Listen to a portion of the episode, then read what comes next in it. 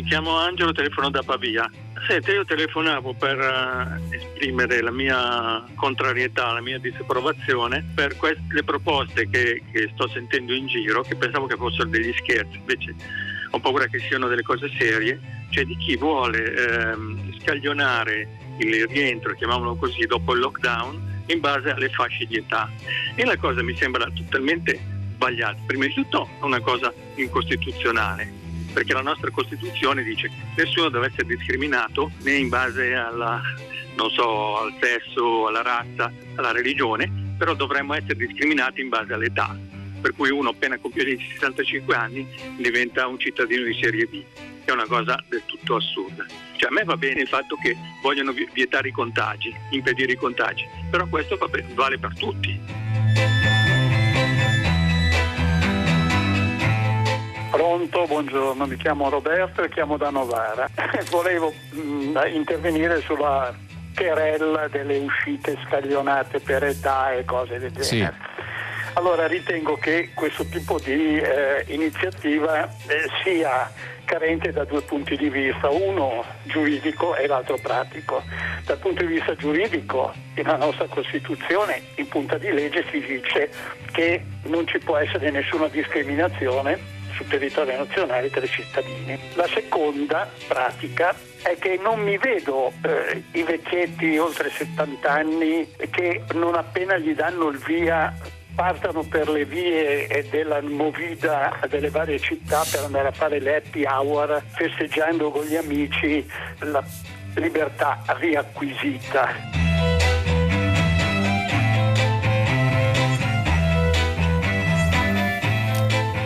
Sono le 10, 3 minuti e 10 secondi, una buona giornata da Pietro del Soldà, benvenuti a tutta la città ne parla. Quelle che avete sentito sono soltanto due delle numerose telefonate arrivate in questi giorni, poi ancor più messaggi, mail, sms di ascoltatori di Radio 3 che a prima pagina in altri programmi ci vogliono far sentire la propria voce su un tema eh, molto dibattuto che immaginiamo diventerà caldo quando più si avvicinerà la riapertura, la cosiddetta fase 2, il 4 maggio, e cioè a dire che ne sarà degli anziani anziani. È vero o non è vero che gli anziani dovranno stare chiusi in casa? Certo, a dirlo qualche tempo fa è stata in un'intervista anche molto contestata al giornale tedesco Bild la Presidente della Commissione europea Ursula von der Leyen che ha detto fino alla fine dell'anno gli anziani europei dovranno stare chiusi in casa, una prospettiva che ha gettato nell'angoscia, nella preoccupazione milioni e milioni di persone e poi si tratterà di capire, uno, se è vero, due, se ha senso dal punto di vista sanitario, tre, se è sostenibile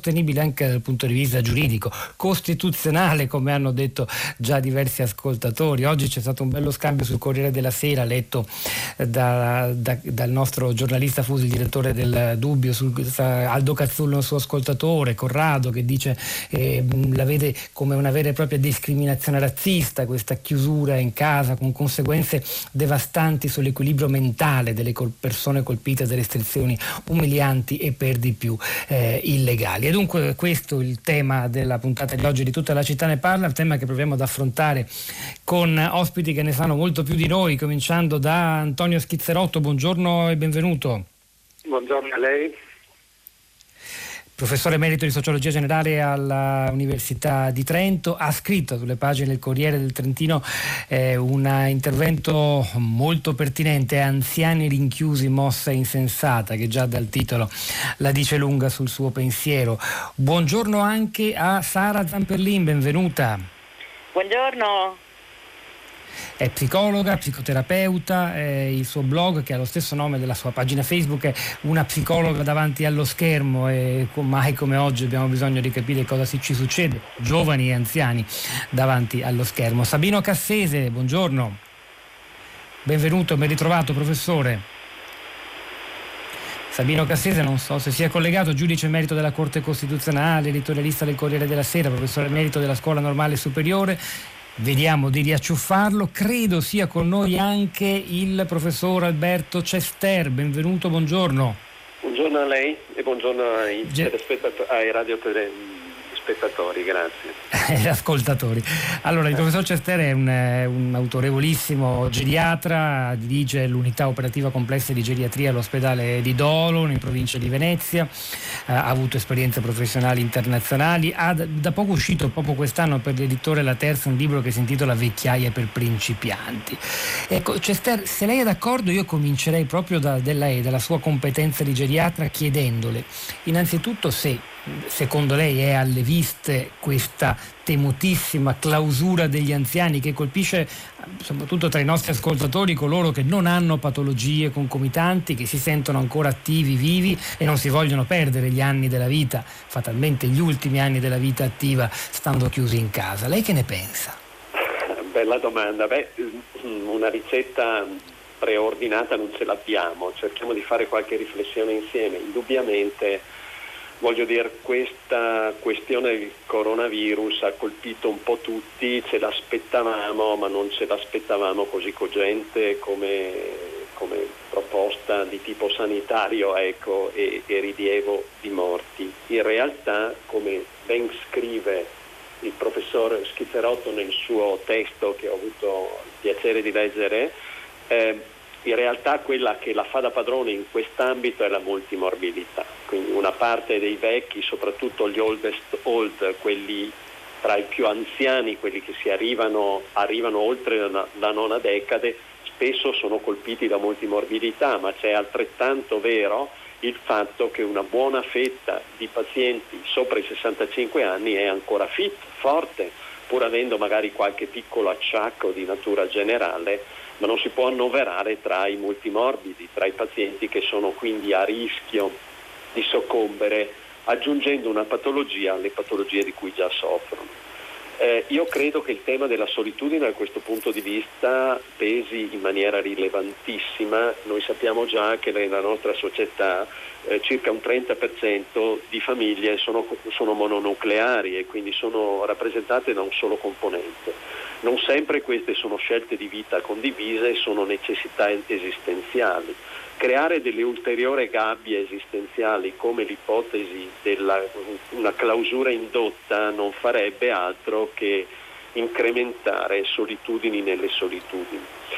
Lei pensi l'esperienza di un malato che attualmente si trova in un reparto Covid eh, attenzionato da persone scafandrate, da marziani, quali noi siamo quando ci trasferiamo alla cura di questo genere di pazienti, il fatto di non poter comunicare con i propri cari, eccetera. Per quello parlo di nuove solitudini.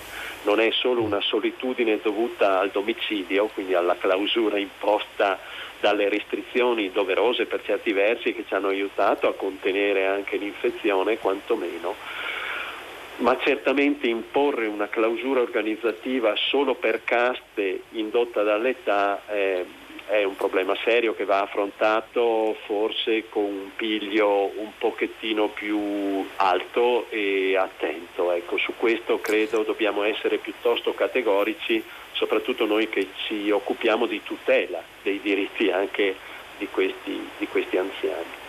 Quindi, posso fare un'altra eh, domanda? C'è te, poi vado agli altri ospiti, tra l'altro credo sia collegato con noi anche finalmente il professor Cassese che saluto, buongiorno, sì, sì, no, ritrovato. Io, io, io la, ah, la sentivo anche prima. ah, va bene, allora è che io non sentivo lei, verrò subito, ecco, so che lei ha poco tempo e poi, poi, andiamo agli altri, però una domanda corre l'obbligo di farla al geriatra che si sta, tanto, sta lavorando in una delle regioni, eh, il Veneto, in provincia di Venezia, molto colpite soprattutto all'inizio della pandemia. E si dice, e i dati lo dicono chiaramente, che la, maggior, la, grande maggioranza delle persone decedute è di quelle che si ammalano gravemente sono anziane. Ma perché la maggioranza dei medici, dei, degli malati in Italia ha un'età media molto più alta eh, dei tedeschi, per esempio? Perché quello eh, che perché colpisce noi siamo una... tra i più vecchi in Europa eh, e questo è un privilegio di una nazione che ha saputo investire sulla qualità delle cure e che ha la fortuna anche genetica di una, un sistema sanitario universalistico che ha garantito la copertura dei bisogni di salute e noi ci, eh, diciamo, ci facciamo eh, l'avvio a, a, insieme al Giappone ad essere, eh, stiamo lì lì, no? pareggiamo quasi. La, Però mi scusi, si parla di un gap tra noi e la Germania sull'età media dei contagiati, un gap di 17 anni, 63 in ah, Italia e sì, 46 sì, in Germania. Questo, questo non è giustificato forse, da, da... Eh, no, eh. presumibilmente ci sono dei dati anche di natura genetica oltre che di infettività e di chiusura più stretta che loro hanno avuto perlomeno nella fase pre-pandemica. Ecco, la nostra età media è intorno a, dei deceduti è intorno al 79-80 e, e, e, come fascia d'età con una prevalenza eh, maschile, no? solo il 30% sono donne.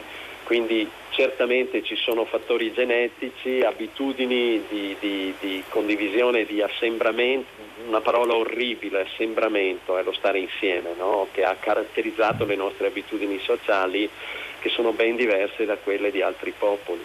Quindi indubbiamente è una, congerie, sì. Sì, è una congerie di qualcosa che è fatto di genetica, di, di, infettività pura, anche perché il virus è cambiato, ma non in maniera così rilevante, eh, ma anche di abitudini sociali. No? E quindi quest, da questo punto di vista forse il fatto che abbia battuto di più nelle regioni eh, che hanno una densità abitativa di, sovrapponibile ad altri ambiti perché le grandi città no, non si può dire che Napoli abbia una densità abitativa diversa da Milano o viceversa in, in numeri generali, ma, ma certamente ci sono tanti cofattori che hanno indotto questa diversità.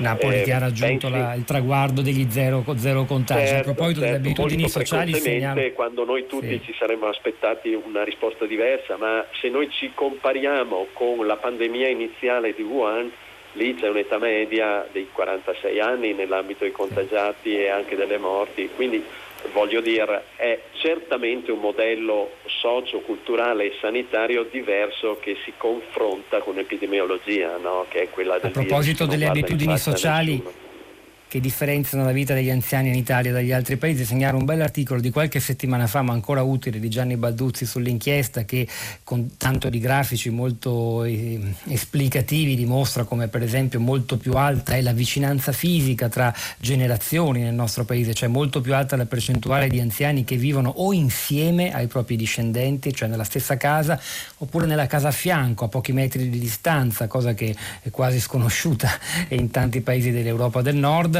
e, e, soprattutto aumenta questa tendenza a stare uniti, stare vicini nei paesi di provincia. E non a caso proprio la provincia ad alta densità è stata fortemente colpita eh, in questa pandemia, quasi più che le grandi città, certo abbiamo visto le province di Bergamo e Brescia più ancora che, la, che il capoluogo regionale Milano ad esempio per quanto riguarda la Lombardia, insomma questi sono dati eh, tipicamente italiani a cui si possono aggiungere poi il fatto che la vicinanza fisica porta anche a un comodo uso tra virgolette anche virtuale virtuoso degli anziani come babysitter, come sostegno economico di vero e proprio welfare privato alle famiglie dei discendenti, spesso messi peggio dal punto di vista economico. Prima di andare da Antonio Schizzarotto, il cui articolo è già stato citato e devo confessare, ha dato un po' anche la barra alla nostra puntata di oggi e a Sara Zamperlin chiedo subito, poi lo lasciamo andare ai suoi studi, ai suoi lavori di oggi, Sabino Cassese, professore, mi scusi, però è venuta fuori troppo a volte la questione della in- possibile incostituzionalità di una distinzione degli italiani in fasce d'età, per cui chi ha più di 65, 70 o 75 anni non dovrebbe poter uscire di casa per altri mesi. Ha senso porre questo tema? Certo. Secondo me la conclusione è molto semplice, eh, non si può stabilire un divieto di circolazione e di soggiorno sul territorio nazionale in ragione dell'età eh, eh, la motivazione è molto semplice, stiamo parlando naturalmente di un obbligo, non del consiglio dato a delle persone al di sopra di una certa età. Ci abbiamo una Costituzione che dice molto chiaramente che ogni cittadino può circolare e soggiornare liberamente in qualsiasi parte del territorio nazionale, salvo le limitazioni che la legge stabilisce in via generale per motivi di sanità. Quindi deve esserci una legge e la disposizione deve essere in via generale. Ora, via generale indica un criterio di discrimine, e cioè c'è qualcosa che può essere discriminato. Ora, il problema è questo, che non è l'età che costituisce il maggior rischio, ma la presenza o la più probabile presenza di malattie. E in questo senso penso che andasse, io non lo conosco, l'articolo di Schizzerotto, Quindi questo riguarda anche persone giovani, anche se in misura minore. E quindi c'è una prima irrazionalità di un'eventuale discriminazione sulla base dell'età. Non è l'età, ma è la morbilità. Quindi anche il trentenne diabetico, anche il venticinquenne iperteso potrebbe eh, dire, essere eh, discriminato, cioè potrebbe, per lui potrebbero essere introdotti dei divieti. E poi ci sono anziani fragili e anziani non fragili e quindi anche qui ci sarebbe un'ulteriore irrazionalità. E infine c'è il problema eh, costituito dal fatto che non mi risulta che sia dimostrato che gli anziani, le persone al di sopra di una certa età, siano portatori più di altri del contagio, che siano più pericolosi e contagiosi. Quindi il vero problema è un altro, e cioè che eh, bisogna tutelare non l'interesse della collettività, ma l'interesse dell'anziano stesso. Ma se questo bisogna fare, lo si può fare quindi attraverso il consiglio, non attraverso il divieto. Quindi la mia conclusione è molto semplice, sarebbe chiaramente illegittima una norma che dicesse che gli anziani non possono circolare e soggiornare liberamente in qualsiasi parte del territorio nazionale, mentre sarebbe auspicabile che il Servizio Sanitario Nazionale si preoccupasse di tutte quelle persone fragili, giovani o vecchi, che, ai quali va consigliato nel loro stesso interesse di non esporsi al contagio. Quindi mi sembra limpido, diciamo, e semplice l'interpretazione delle norme costituzionali molto chiaro, credo che conforteranno le parole di eh, Sabino Cassese e alcuni ascoltatori, tra i quali, che ringrazio Cassese, grazie davvero, tra i quali Ermanno da Roma che scrive al 335 56 34 296, scriveteci pure via sms e via whatsapp, ho 72 anni, conduco un'azienda agricola con dipendenti, mi devo spostare da Roma per raggiungere la campagna, due ore di viaggio, pago i contributi IMSS come imprenditore agricolo, come possono, impedi- possono pensare di impedirmi di gestire la mia mia azienda chiudendomi in casa. Tanto, ma non tutto si può fare su internet. Questo è il Manno da Roma. Poi Lidia da Venezia. Abito in centro storico dove l'età media è molto elevata e dove è problematico spostarsi per chi ha qualche impedimento fisico. Quindi le limitazioni sono un dato oggettivo. Perché aggiungerne altre? Senza poi tenere conto del paradosso che la mortalità si verifica soprattutto nelle case di riposo, cioè al chiuso. Eh, questo rilievo non è da poco della nostra ascoltatrice. Poi Maggie, a proposito di uscite di anziani, mio marito è abituato a passeggiare per Roma per lungo e largo, conosce ogni sasso, cammina veloce senza mai trovarsi vis-à-vis con un essere umano. Perché gli si impone l'immobilità a casa e non gli dite di fare il giro dell'isolato? Perde il suo aplomb in questo modo. E poi ancora assunta da Perugia, eh, certo gli anziani oggi sono arzilli, fanno attività diverse, tenerli a casa significherebbe accelerarne il decadimento fisico e psichico. Eh, questa è una preoccupazione di molti ascolti. Antonio Schizzerotto, allora veniamo a lei ringraziandola per quelle parole scritte sul Corriere del Trentino che in realtà appunto mettono nero su bianco il fatto che non deve essere l'età il fattore, ormai questo l'abbiamo già chiarito. Lei però dice anche delle altre cose interessanti, che agire invece in maniera più selettiva, eh, isolando dagli altri, con consigli magari, non con obblighi, le persone già malate, farebbe del bene a loro e alla comunità, mentre invece un approccio di massa, tutti gli anziani in casa, eh, avrebbe delle conseguenze pesantissime. Sì, certo, questa era, era, ed è la mia posizione, nel senso che credo che queste misure di distanziamento sociale, chiedo scusa, vadano articolate un po' meglio di come sembra che in questo momento eh, siano articolate. Se per l'appunto agli anziani attivi e eh, in stato di salute più che decente viene lasciata la possibilità di condurre una vita ragionevole e per vita ragionevole intendo dire una vita uguale a quella di tutte le classi di età, rimarrebbero molte più risorse, diciamo così, o per, dire meglio, il peso che si riverserebbe sui servizi sociali, sui servizi sanitari, sui servizi assistenziali per gli anziani sarebbe molto ridotto e questo consentirebbe di innalzare anche la qualità di questi servizi, insomma, quindi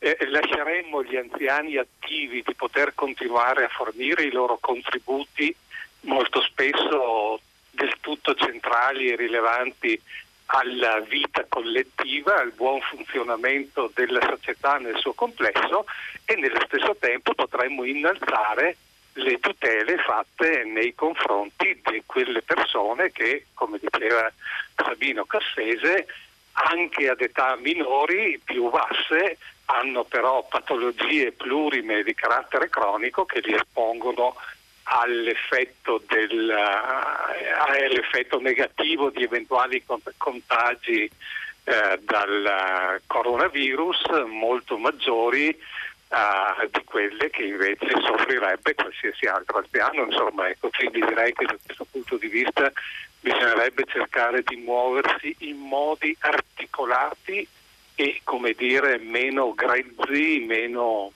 Uh, più, più, più, puntuali di quelli che in questo momento vengono uh, posti in essere. Poi c'è un altro elemento bizzarro e naturalmente sospettare si fa peccato, ma uh, come dire, spesso ci si prende ed è che l'ipotesi che sta emergendo, almeno stando ai giornali e alle trasmissioni radio-televisive di questa mattina, di tenere dentro bambini e anziani. E come dire, non vorrei che questa fosse l'ipotesi di trasformare i nonni obbligati a stare in casa in babysitter altrettanto obbligate di nipotini o di nipoti di varia età. Ecco, perché voglio dire, eh, se la cosa fosse così sarebbe ancora peggiore, diciamo così, no? nel senso che eh, si costringono gli anziani, volenti o nolenti, a fare da babysitter.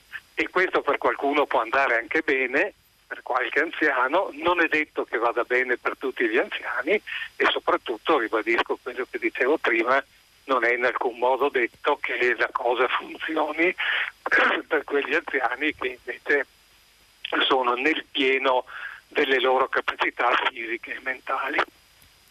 Mentre invece proprio affrontando questa categoria di persone molto numerosa, milioni di persone, diciamo over 70 ancora nel pieno delle loro facoltà psichiche e fisiche, molte delle quali scrivono eh, e ascoltano Radio 3 e fanno sentire la loro voce, eh, verrebbero, vedrebbero la propria buona condizione compromessa da una clausura. Una...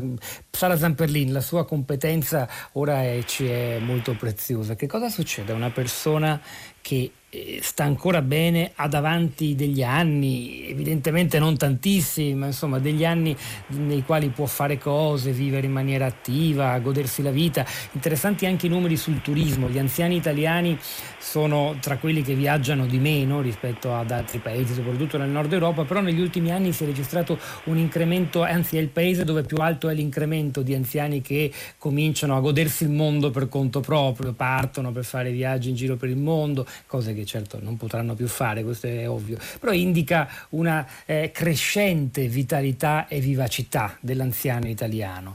Ora questo blocco che, eh, che può, ma anche imposto con la migliore delle intenzioni per preservarne la salute, che conseguenze può produrre?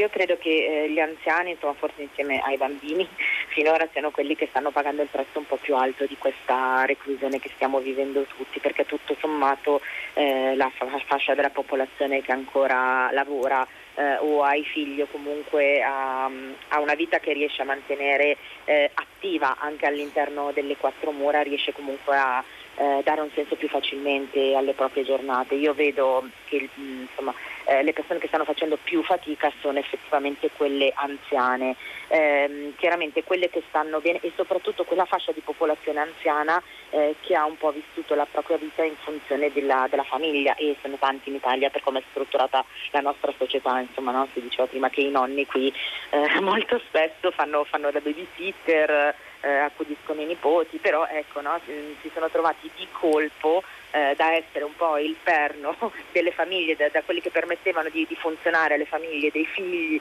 e anche magari dei nipoti, eh, si sono trovati di colpi isolati e questa solitudine io credo che stia pesando tantissimo, eh, sta pesando tantissimo nel fatto che ehm, queste persone molto spesso fanno fatica a dare un nuovo senso alle loro giornate. Gli anziani particolarmente attivi, io ho visto che sono riusciti a ricostruirsi anche dentro casa, patendo, eh, patendo comunque il non poter uscire, il non poter fare le loro cose, però sono riusciti a ricostruire dentro casa eh, delle lezioni telematiche con l'università della terza età, a sentire gli amici, l'uso della tecnologia credo che sia un altro discriminante rispetto a come è stata affrontata questa eh, questa reclusione anche dagli anziani, insomma si sono messi a sentire gli amici, figli e nipoti in chat, video chat, videochiamate, eh, mentre hanno pagato il prezzo maggiore quelli insomma ancora in discreta salute ma che comunque non sono particolarmente avvezzi all'uso delle tecnologie. E credo poi che su di loro l'effetto paura eh, sia stato effettivamente molto, molto forte. Um, è, è, chiaro che... delle tecnologie, lei crede che potrà questa fase, proprio concentrandoci sulle fasce degli anziani, meno avvezzi a usare smartphone o tablet, eh, potrebbe cambiare davvero le loro abitudini con la stessa velocità con la quale molti di noi hanno cominciato a fare cose che non avevano mai fatto, no? cioè vedersi con gli amici a cena o per aperitivo con un computer aperto sul tavolo. Eh, questa diciamo, è una novità, ci si adatta facilmente quando si è già abituati a usare la tecnologia. Gli anziani stanno altrettanto velocemente provando a cambiare, che lei sappia, per quello che lei vede, la stessa cosa la vorrei chiedere anche al professor Cester se è ancora collegato. Si stanno adattando a questa novità? Allora, altrettanto velocemente sicuramente no, però lo stanno facendo quegli anziani che già prima erano abbastanza avvezzi all'utilizzo delle tecnologie o quelli che hanno avuto insomma, figli o nipoti o, o qualche, qualche, amico più giovane che li ha in qualche modo aiutati. È molto difficile che un anziano, cioè se mettiamo in mano uno smartphone a un anziano no, non sa neanche come accenderlo e come fare ad utilizzarlo, quindi eh, credo che siano facilitati in questo passaggio quelli che hanno, hanno qualcuno che li accompagna in questo, questo, viaggio all'interno del digitale, che chiaramente per loro è, è assolutamente più, più faticoso.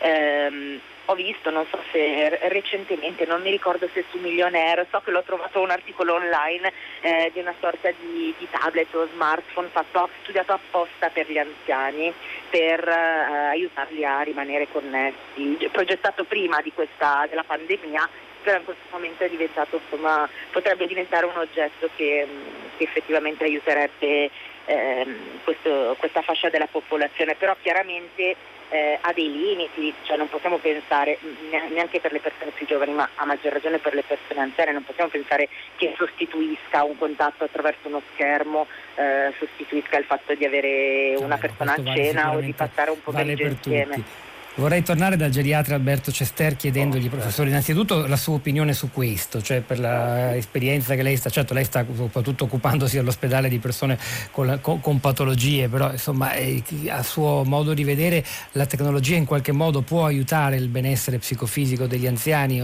nello stesso modo in cui diciamo, da surrogato sta aiutando un po' tutti quanti? Assolutamente, assolutamente. E è innegabile che esista una fascia di analfabetismo informatico eh, notevole, soprattutto nelle decadi più avanzate, ma timidamente non solo eh, la produzione di aziende si è avvicinata costruendo mh, apparecchiature, telefoni di dimensioni diverse con touchscreen più sensibile, più agile per la terza età, con visione di tasti ingranditi e quant'altro, ma le faccio un esempio proprio banale banale, in questi giorni che la tecnologia ci permette di utilizzare cose impensabili fino a, a, qualche tempo fa, noi mettiamo in contatto alcuni degli anziani ancora competenti che sono in isolamento eh, per patologia con i propri nuclei familiari attraverso i tablet. E abbiamo visto delle vere e proprie variazioni nel tono dell'umore in senso positivo e propositivo. Quindi non è solo e sempre, come diceva saggiamente la dottoressa Zamperlin, un qualcosa che è legato al touch, al tocco, alla fisicità. L'esserci è molto importante per gli anziani. Sono categorie che sono cresciute nell'ambito di rapporti umani diversi che ci vengono impediti in questo momento. Quindi questa è una palestra straordinaria da certi punti di vista, folle da altri, in cui si ammassano tutta una serie di complicazioni al nostro esistere. No? Eh, consigliamo in termini preventivi l'attività motoria che neghiamo per il confinamento domiciliare obbligatorio, quindi chi non ha un nucleo familiare che abita in una piccola eh, casa o in un piccolo appartamento non può permettersi di fare nemmeno quei 10.000 passi che quotidianamente dovrebbe fare per fare della prevenzione di tipo generico cardiovascolare, di cammino rapido. No? Quindi siamo in un momento in cui da una parte ci sono le giuste attenzioni per la prevenzione della diffusione del contagio, con degli aspetti che il professor Cassese ci ha accennato che non devono assumere caratteristiche coercitive soprattutto nei confronti perché sarebbe un vero atto ageistico no? contro la terza età il fatto di proibire solo per età è chiaro che è un'azione di tutela no? da certi punti di vista e così è stata pensata, credo, anche dal legiferatore e dai nostri governanti. È altrettanto vero che però bisogna dare dei codici di decodifica e di, e di applicazione che siano coerenti col messaggio, altrimenti il rischio, quando io parlavo di eh, solitudini, di, altre, di, aggiungere altre solitudini alla solitudine che per certi versi è intrinsecamente collegata all'essere vecchio, età in cui si perdono gli affetti, gli amici e talvolta tragicamente anche i parenti, e non si può rimettere in quel gradiente di solidarietà diversa di cui la nostra popolazione ha bisogno e che dobbiamo riscoprire. Eh, una società più solidale eh, che eh, sia in grado di contenere anche le ulteriori fragilità. Aver guadagnato anni alla vita è stata un'esperienza straordinaria, soprattutto per chi l'ha vissuta come me da giovane diventandoci vecchio dentro questo percorso. Eh, noi abbiamo guadagnato decadi all'età, eh, le dobbiamo riempire, le abbiamo riempite di contenuti che sono quelli che sociologicamente hanno caratterizzato il nostro paese, no? quello del, del dello stare insieme, del vivere con gli altri e di vivere per gli altri. No? Citavate giustamente questa nonnità, tra virgolette, nei confronti dei nipotini, no?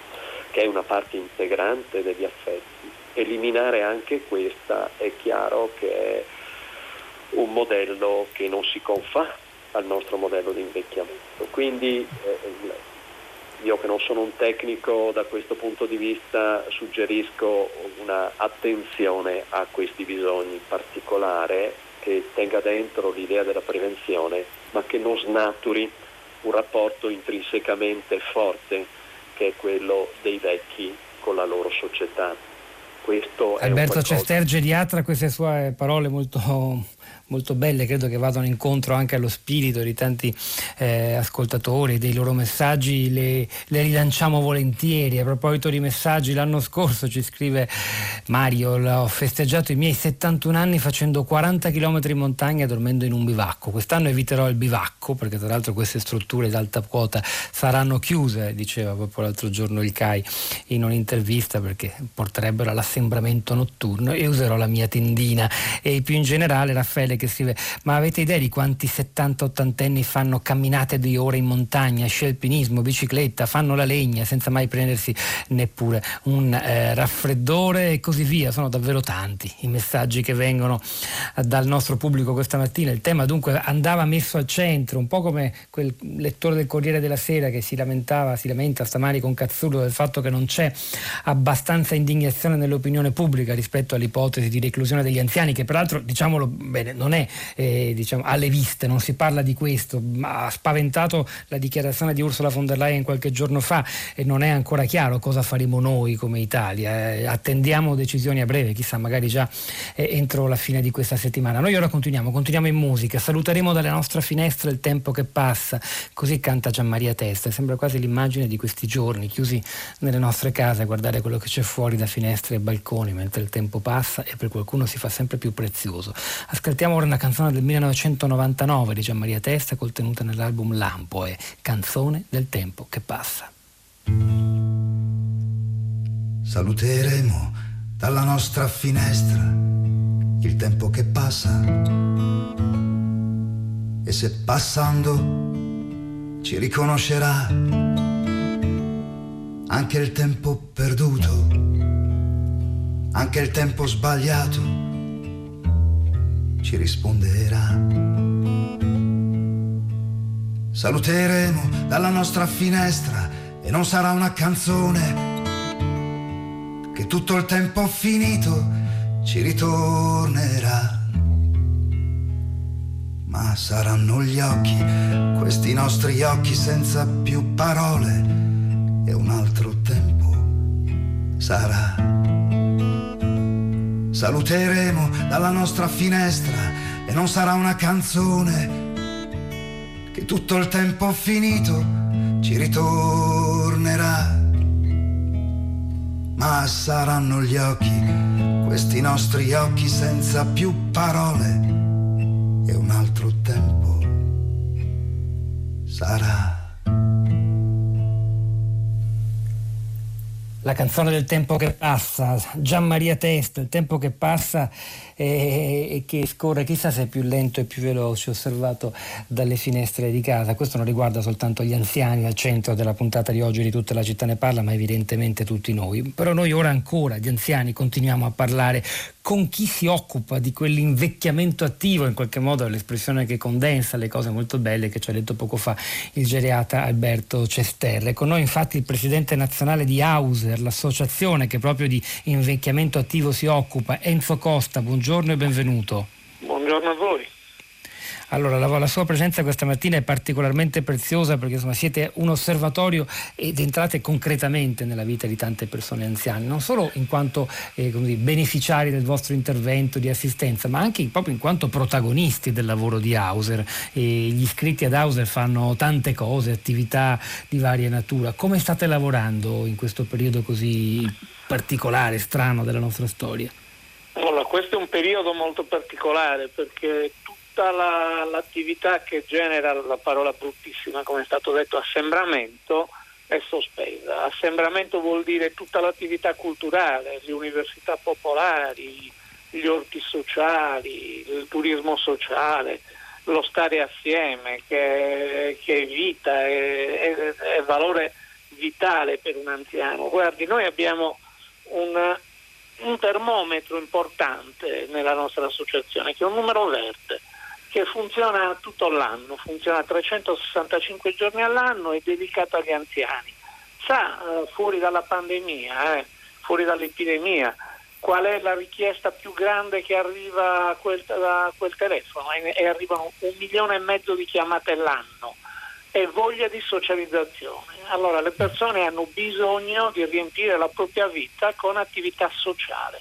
L'anziano non si vuole sentire uno scarto della società, si vuole sentire parte attiva. E allora pensare che li chiudiamo a casa fino a fine anno, guardate, pura follia, perché è discriminante, è già stato detto dalla, dal giurista che è, è anticostituzionale, ma è, non è umano, perché sono persone, sono persone a cui si possono dare mille raccomandazioni e le raccomandazioni vanno bene, gli obblighi diventano violenza. Eh, per cui che cosa stiamo facendo noi oggi? Oggi noi stiamo assistendo le persone sole, è stato detto anche questo, il 30% degli ultra ottantenni vivono soli a casa. Li stiamo assistendo portandogli la spesa, portandogli le medicine, facendogli piccole commissioni alla posta, mand- mand- cercandogli l'idraulico perché eh, si è rotto qualcosa.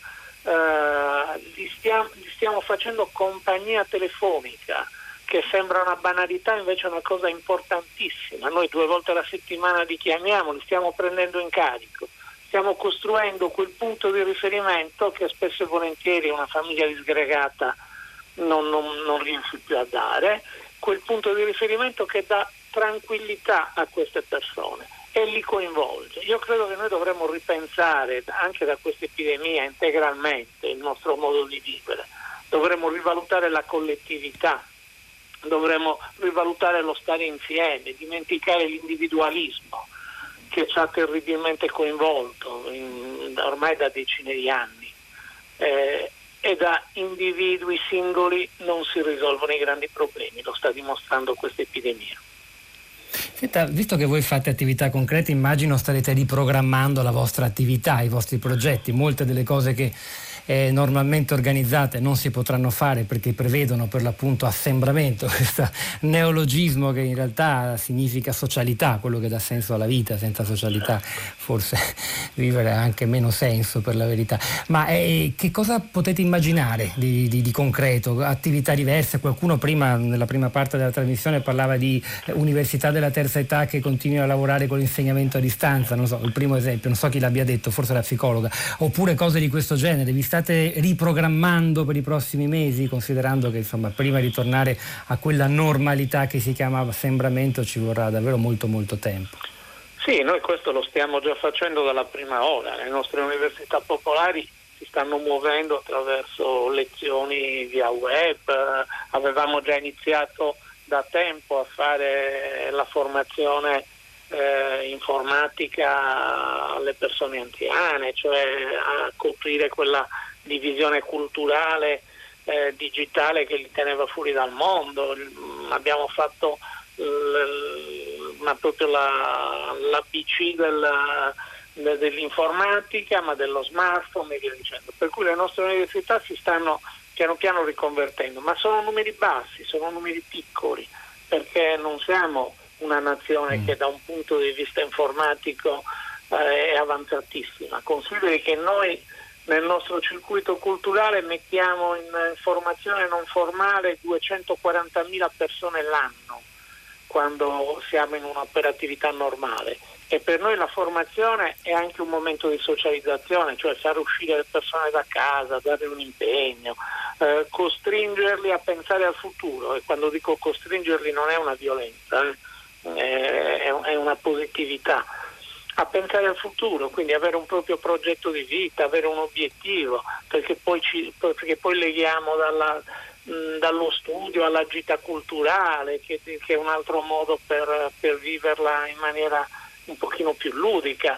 Allora, tutte queste attività chiaramente non si possono fare, non le vogliamo perdere, stiamo continuando a programmarle, stiamo continuando a tenere in contatto le persone che eh, gravitano attorno alla nostra associazione, che sono tantissime, sono 300.000 persone, eh, dicendogli che stiamo programmando le attività per il prossimo anno, quindi li coinvolgiamo nella programmazione, li teniamo comunque legate ad un processo che è collettivo, evitiamo che si chiudano in se stesse. Guardi che la, la, la condizione di vita peggiore per l'anziano è proprio quella della solitudine, vivere da solo perché porta alla depressione eh, e di depressione non si vive bene, anzi si vive malissimo.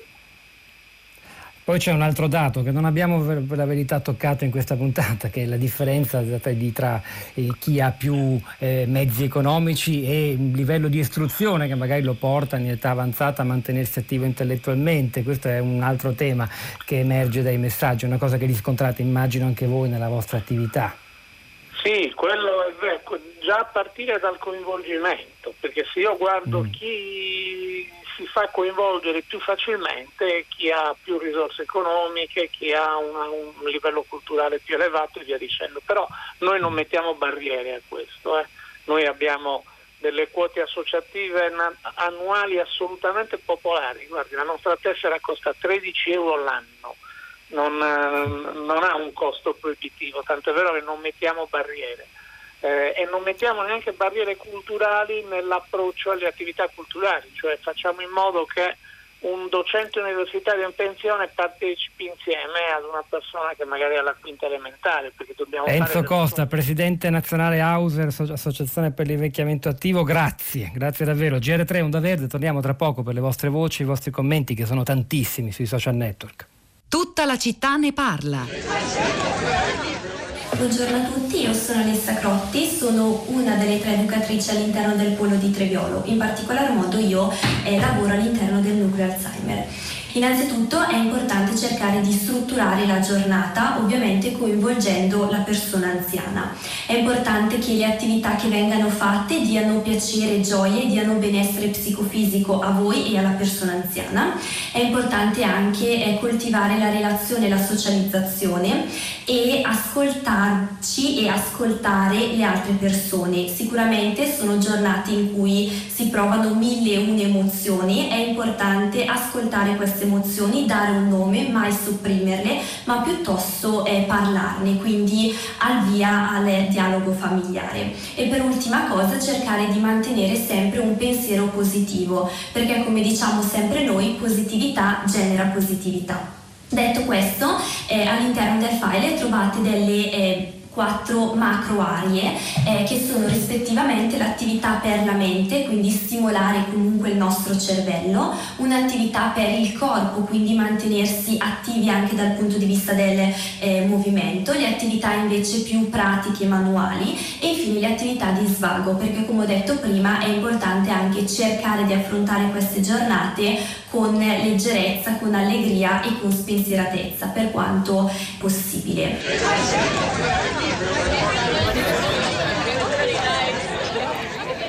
E questa era la voce di una giovane educatrice, Alessia Crotti, di una cooperativa sociale di Bergamo che si chiama Namaste, che offre spunti per gestire la giornata, suggerimenti agli infermieri, fino ad esercizi di ter- fisioterapia fatti in casa eh, per eh, anziani. Ha lanciato proprio un progetto online eh, per chi frequentava già il centro diurno di Treviolo, chiuso per l'emergenza coronavirus, un vino, un estratto. Una delle tante testimonianze di qualcosa che si prova a fare per alleggerire la clausura di tante persone anziane e sole sole mm, abbiamo trovato sul sito del settimanale, del settimanale Vita. Ora è il momento dei vostri messaggi sui social network, su Facebook. Alessandra scrive: Sembra che noi vecchi in questo tempo eh, sia, sia diventati imbarazzanti e difficili da accettare. Ci dobbiamo camuffare da odiosi evergreen, intenti a fare per dimostrare che non siamo vecchi sul serio. Poi di colpo diventiamo troppo vecchi, difficili e costosi da accudire, segregati nelle tristemente famose RSA o in casa con una badante, non sempre felici della reciproca compagnia, troppo vecchi e fragili per auto autogovernarsi, ma una cosa abbiamo perso,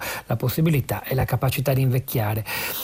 Frosanna, mio fratello di 68 anni, fa il medico in 100, del 118 in Veneto in questo momento e spesso va a prendere malati Covid. Giulia, Parlo questa volta in prima persona da anziana, peraltro in piena attività eh, lavorativa. Non mi risulta che gli anziani siano più infettivi, più contagiosi degli altri, semmai per noi può essere più pericolosa questa malattia.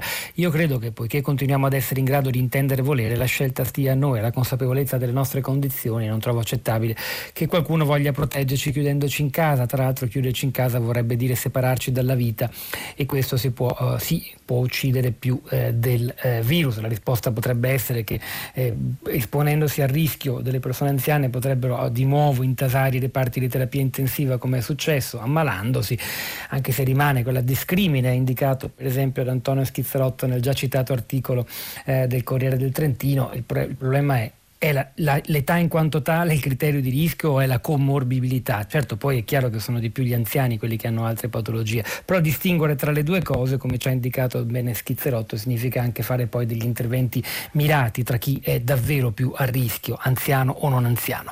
È il momento di sentire anche voi direttamente dalla vostra viva voce. Allora, sono collegati con noi Antonia da Padova. Buongiorno e benvenuta Antonia. Eh, buongiorno del soldato, intanto le faccio i complimenti perché essendo io vecchia, lei è un bravissimo ragazzo e meno male che ci sono ragazzi come lei. Eh. ecco. Grazie eh, ragazze. Sì, sono sì, una vecchia e posso dirlo. E niente, vostro, io mh, mm, ho scritto il messaggio per dire semplicemente, anzi sono una 72enne nata il 18 aprile, la mamma andò a votare per la prima volta e poi sono nata io, quindi sono proprio una figlia della Repubblica. E quest'anno sono addoloratissima di non poter partecipare insieme alle mie nipoti, andare a Roma e a sfilare dalle fosse ardeatine alla piramide, attraversando i luoghi della prima resistenza, del quadraro, quando Roma martoriata, la città che doveva essere città aperta e invece fu così martoriata come noi sappiamo il quartiere San Lorenzo.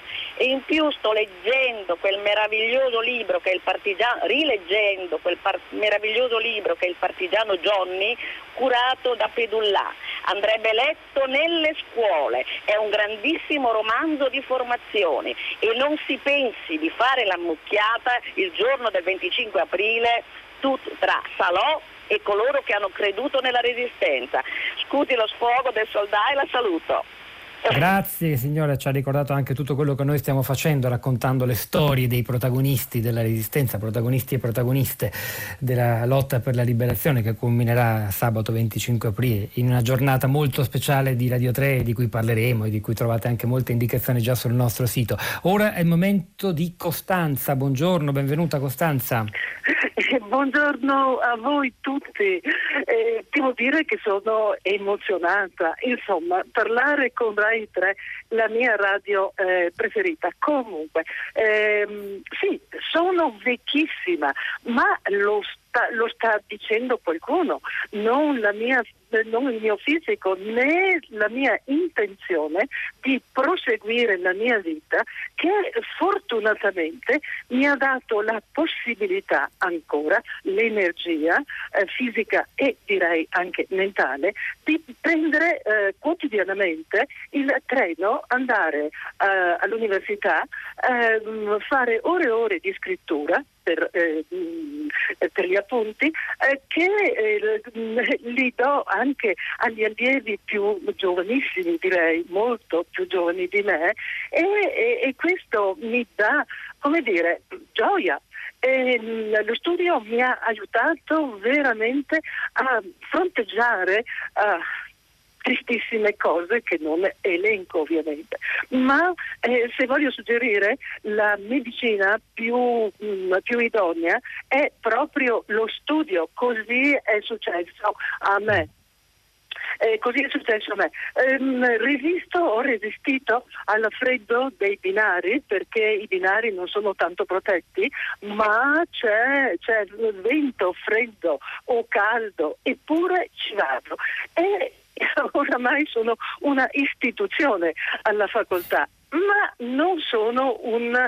Che facoltà uh, frequenta, un, scusi? Eh, facoltà? Adesso frequento uh, teologia. Eh, sono anni e anni no? ecco, che studio e adesso sono approdata alla, alla, facoltà di teologia.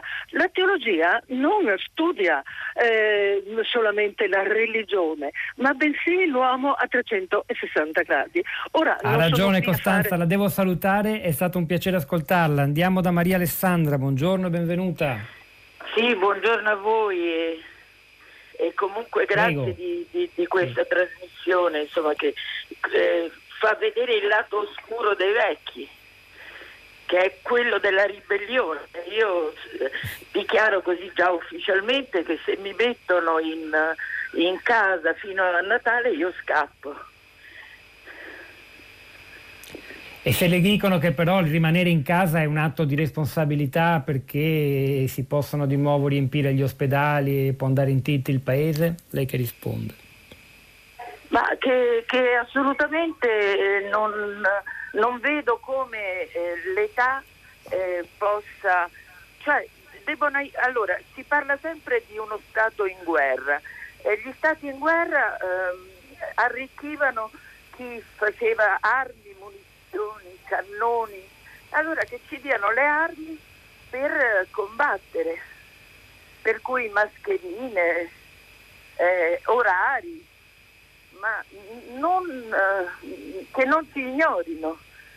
Per la verità diciamo che questa probabilmente è la direzione in cui andremo, la più probabile, che non la chiusura totale in casa. Diciamolo che questa è un'ipotesi che ventilata forse anche da parole in troppo in libertà della Presidente della Commissione europea di qualche giorno fa, è probabile che si andrà piuttosto in una direzione più mirata e soprattutto con più dispositivi di protezione, diciamolo per anche rassicurare, poi certo vedremo, vedremo, basta attendere. Eh, Maria Alessandra, grazie anche a lei. Noi ci fermiamo qui, c'era Marco Pompi oggi in regia, Pietro del Soldà a questo microfono e poi Rosa Polacco, Cristina Faloci, Sara Sanzi, la nostra curatrice Cristiana Castellotti e Piero Pugliese che lasciano la linea Radio Tremondo. Ci risentiamo domani mattina alle 10.